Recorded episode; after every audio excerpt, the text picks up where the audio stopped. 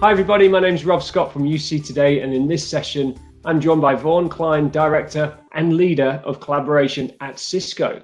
And today we'll be discussing the future of work and what organizations need to consider as we continue forward in this unpredictable landscape. Vaughn, always a good place to start, which is for tell, tell us a little bit about yourself, what you do at Cisco, please. Mm. Uh, so I started with Cisco back in January of two thousand. Uh, so I've been with the business for a very long time. Uh, and I came up through the Australian organisation uh, to lead the EMEA business, uh, Europe, Middle East, Africa and Russia. I arrived in the U K uh, in this role just eighteen months ago. It's gone very, very fast. Obviously been uh, an extraordinary period of time. Um, and almost all of that time, you know, collaboration focused. So I represent an architecture, what Cisco refers to as an architecture, which is the collaboration architecture group, um, which is, this is all we do, you know, real-time communications, you know, voice, video, messaging. Uh, and, um, you know, we have a team of dedicated, a large team of dedicated personnel that handles our customers and our partners for all of their real-time uh, communication needs. Great stuff. Thanks, Paul. Um, this is a really interesting discussion today. And so I wanted to kind of just set the scene to start with. And uh, so my first question for you was kind of, you know, what have we learned as a result of this pandemic so far? Uh, what are you seeing from your perspective? Wow. Uh, it's been an extraordinary period of time. The last ninety days, one hundred twenty days, Uh, you know, unprecedented uh, in the twenty odd years that I've been involved in I P telephony, unified communications and collaboration, uh, Rob. Um, we saw four times the number of users join our Webex platform, as had been the case in February, to you know, what's currently being utilised across uh, EMEA at this particular point in time, which is an extraordinary uh, uptake. Um, and it, uh, it really was an amazing thing because many, many years ago, if I reflect all the way back to when we first commenced the journey around I P telephony, uh, our, our C E O at the time, a gentleman by the name of John Chambers, said, you know, voice would be free. Uh, and of course, that was uh, that was met with derision. Uh, and uh, um, a lot of people said, well, that would never happen. But of course, we, we live in an environment now where voice is an application on the network um, and uh, largely runs for free. And then about ten years ago, Uh, our C E O then said, video is the new voice. And again, there was some derision about that. Um, but if anything we've seen in the last ninety days, that in fact, video is the new voice. We saw over a nine thousand percent increase in video utilization uh, on our Webex platform around the world. And it seems quite strange these days, I think, to sit and have a conversation with an audio-only style environment, particularly when we're in our home. So the video bit has been the most extraordinary uh, outcome, I think, now that everybody's turned their cameras on. Um, and we've we've learnt to, to get along and to be comfortable visually and to be comfortable with people having a window in our home, to be comfortable in conducting business, you know, with the dog and the children that have been home, uh, or, you know, while trying to eat our noodles at lunchtime. You know, we've, we've had this sort of window that some people could argue has actually, you know, bonded uh, our workplaces, our digital workplaces together more than perhaps it was when we were all in the office. We've sort of had this window on people that we wouldn't ordinarily have seen, and the sense of connection as a result of having uh, virtual uh, uh, uh, delivery has actually gone up. Um, so realistically, you know, the, the, the workplace will never be the same again, uh, would be the sort of summation of, uh, of what we've seen over the past ninety to one hundred twenty days. Yeah, it's really interesting, isn't it, with the whole kind of virtual collaboration piece and, and how we're, we're now really almost overnight, you know, getting used to using video and virtual collaboration tools uh, mm. like, like Webex. Um, mm-hmm. So I suppose what remains to be seen is kind of how will virtual collaboration uh, spaces, you know, sit with, you know, with or alongside physical spaces going forward. What's your view on that? Mm.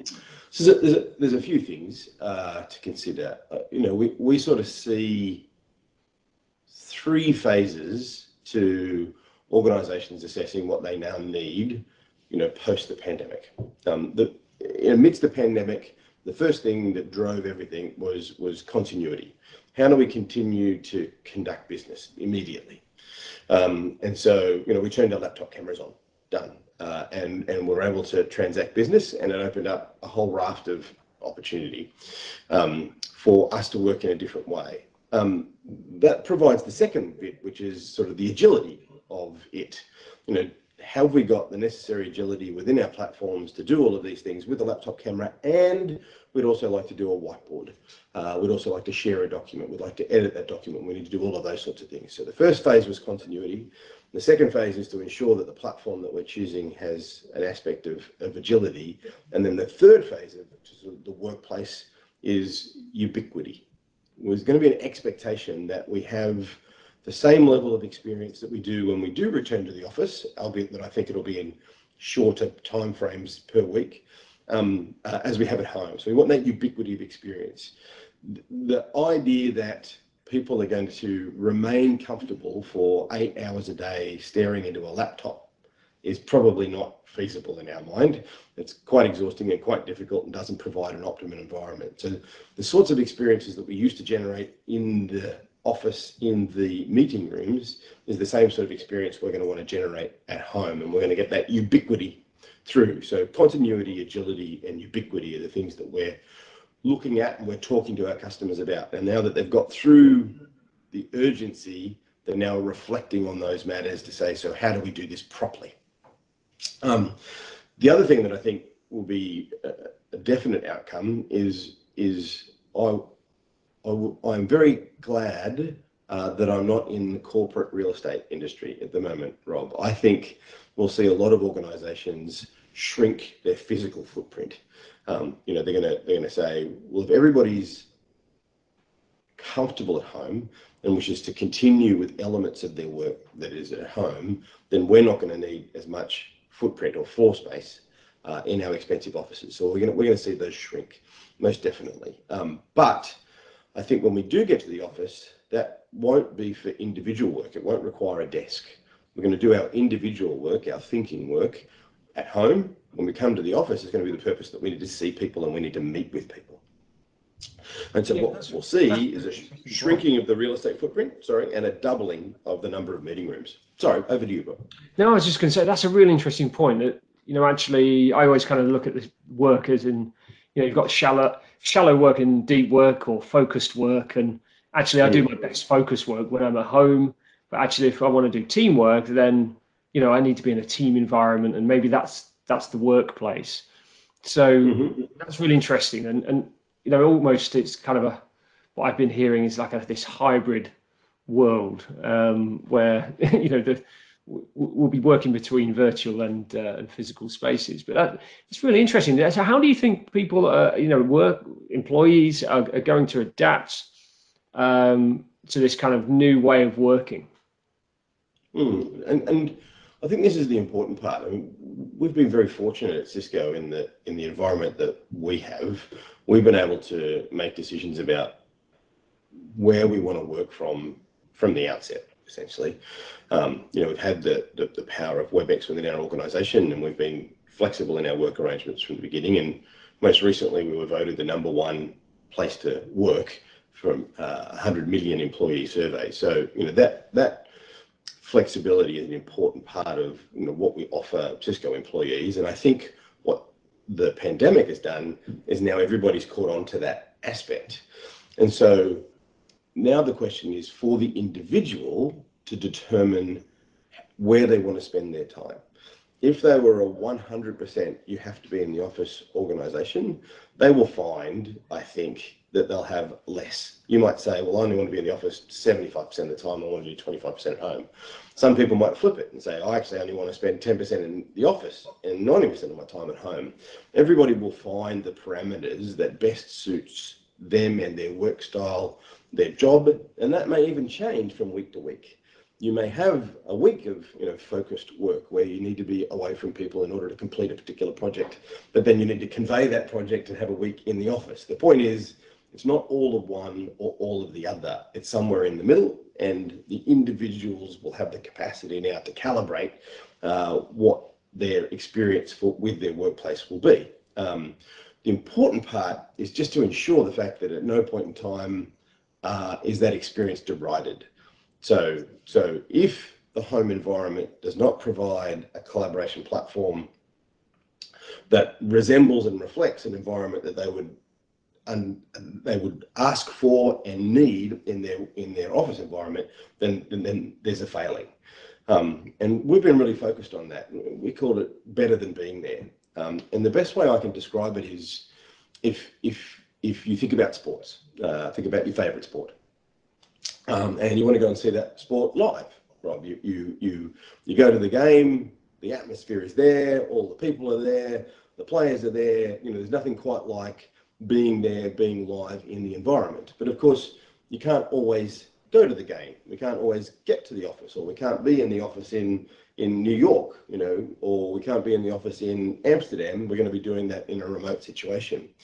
And if we take that sporting analogy and see what's happened with, uh, with uh, the, the T V aspect of that, which is when I'm at home and I can't be live at the game, I get an experience that arguably is better than being there. I get expert reporters uh, telling me about the game that are, you know, former captains of the sides. I get slow motion replays. I get the play of the day. I get stats on other games that are going on at the same time that might have a, a ramification on what's going to happen in this game at the end of it. And so we're really, really focused to ensure that that ubiquity of experience exists between office and home. And in fact, there are certain elements about the fact when you're working at home that reflects something that is better than being actually in the office.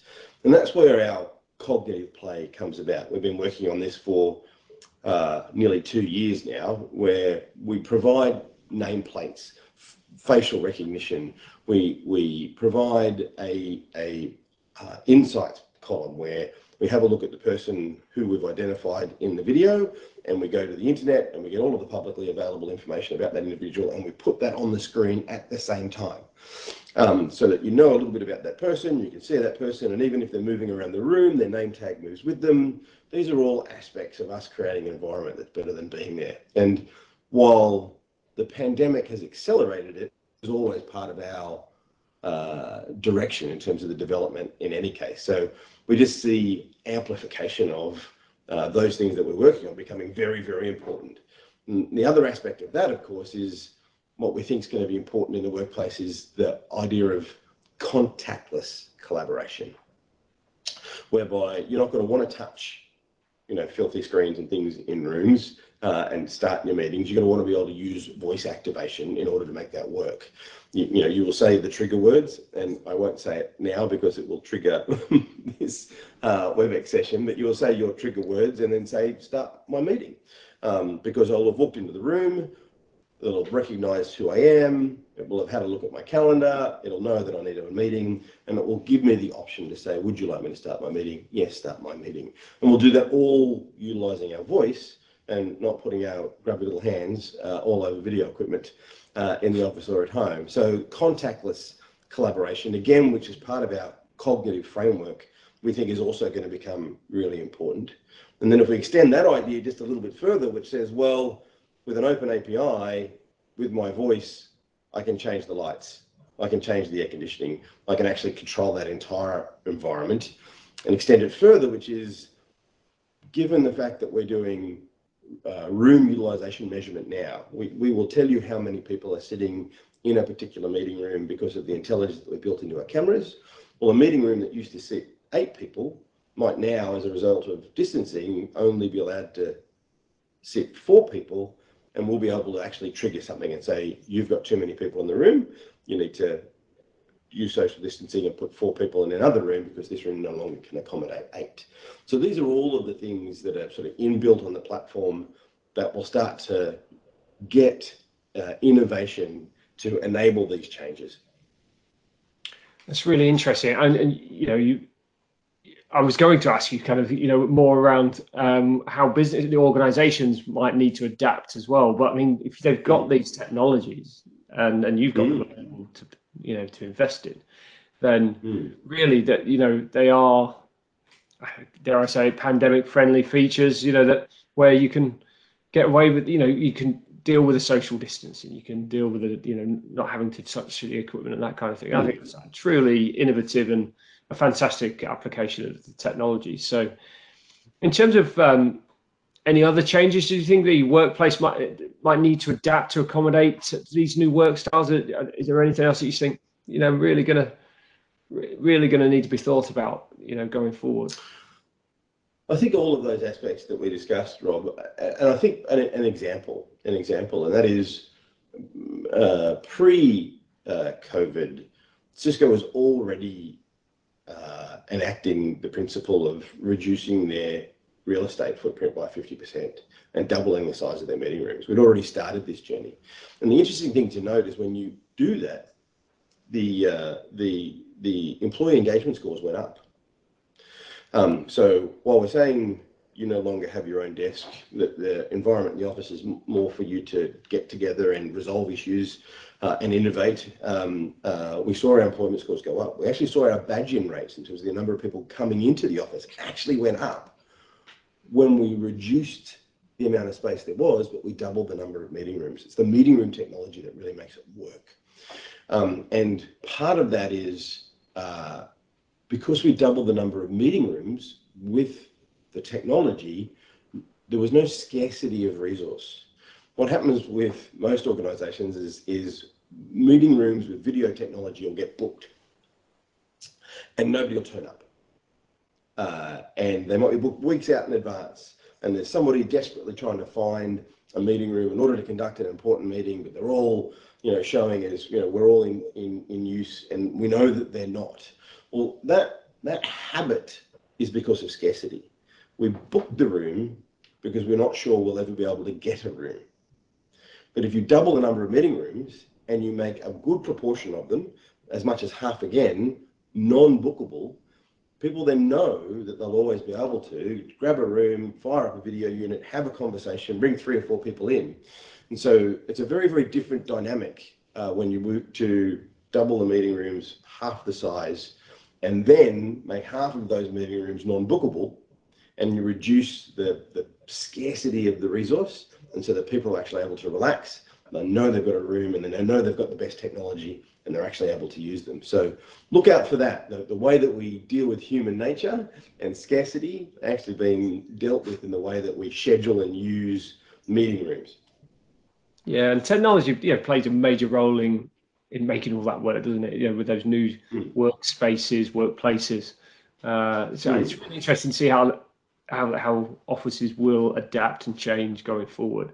Um, final question for you today, Vaughn. Um, I'd, I'd like to kind of ask you kind of around what role technology plays in the digital workplace, and kind of what advice you would give to leaders looking at platforms and providers in this in this space right now. Yeah, so I think the hottest topic at the moment, despite the fact that can we can we work from anywhere? Okay, yes, we've proven that that's possible. Um, the very quick second aspect of that is now that we've got an organization's you know unique differentiation, its intellectual property transversing the internet and the network everywhere, how do we secure it? So the aspect of security becomes a very, very important conversation, um, and Uh, whereas previously, you know, involved in assessing and consulting with customers about their needs, collaboration was big, but security wasn't brought into the same conversation. It was a separate conversation. Now it's now it's the same thing. So I think as they assess their platforms, they will do or should do have security as one of their key objectives in sort of how do we secure this environment. Another aspect of this, which is a little bit old school, uh, Rob, and that is the first thing that happens whenever a collaboration session goes poorly is people put their hands on their heads and they say, "Oh, what's wrong with my network?" The network actually determines the type of experience that you're going to generate. And so be sure to assess your network and to make sure that it has that aspect. Obviously, we're a networking organization. You know, the network is largely invisible to users, but actually for those people that are providing the service, there's a, there's a really important part of that. And you saw actually in, in an acquisition maybe ten days or so ago, uh, we bought a, an organization called uh, Thousand Eyes. Thousand Eyes is actually about us having visibility on the performance of the internet, you know, right down to your line in your home. How's that performing? Because we very, very quickly saw when all of the utilization and everybody got sent home, how important that last mile is and how we need to be able to watch and maintain and control that uh, in order to deliver the best experience. And so we immediately uh, put forward a significant sum to acquire uh, Thousand Eyes in order to handle that network aspect. Um, and you'll see from us in the next ninety days, you know, technology that's enabling us to, to double the definition of the video quality, but actually deliver that at half the bandwidth as well. So security is really important. Network's really, really important. Obviously, the user experience is paramount, but it can't be compromised by those two previous things. So the user experience is going to be really, really important. And this aspect of have the user experience uh, uh, cognitive, have it, have it, operate in such a way that it's actually asking for verbal cues uh, on things that it already knows that you want and need. Uh, and that's right down to, you know, our, our Voicea acquisition. Um, we can actually transcribe an entire meeting now automatically in multiple languages, and you can actually ask it to take, take notes. You can use the trigger words to say take uh, an action, and it'll take actions for you, and so you'll never actually have to take notes in a meeting again.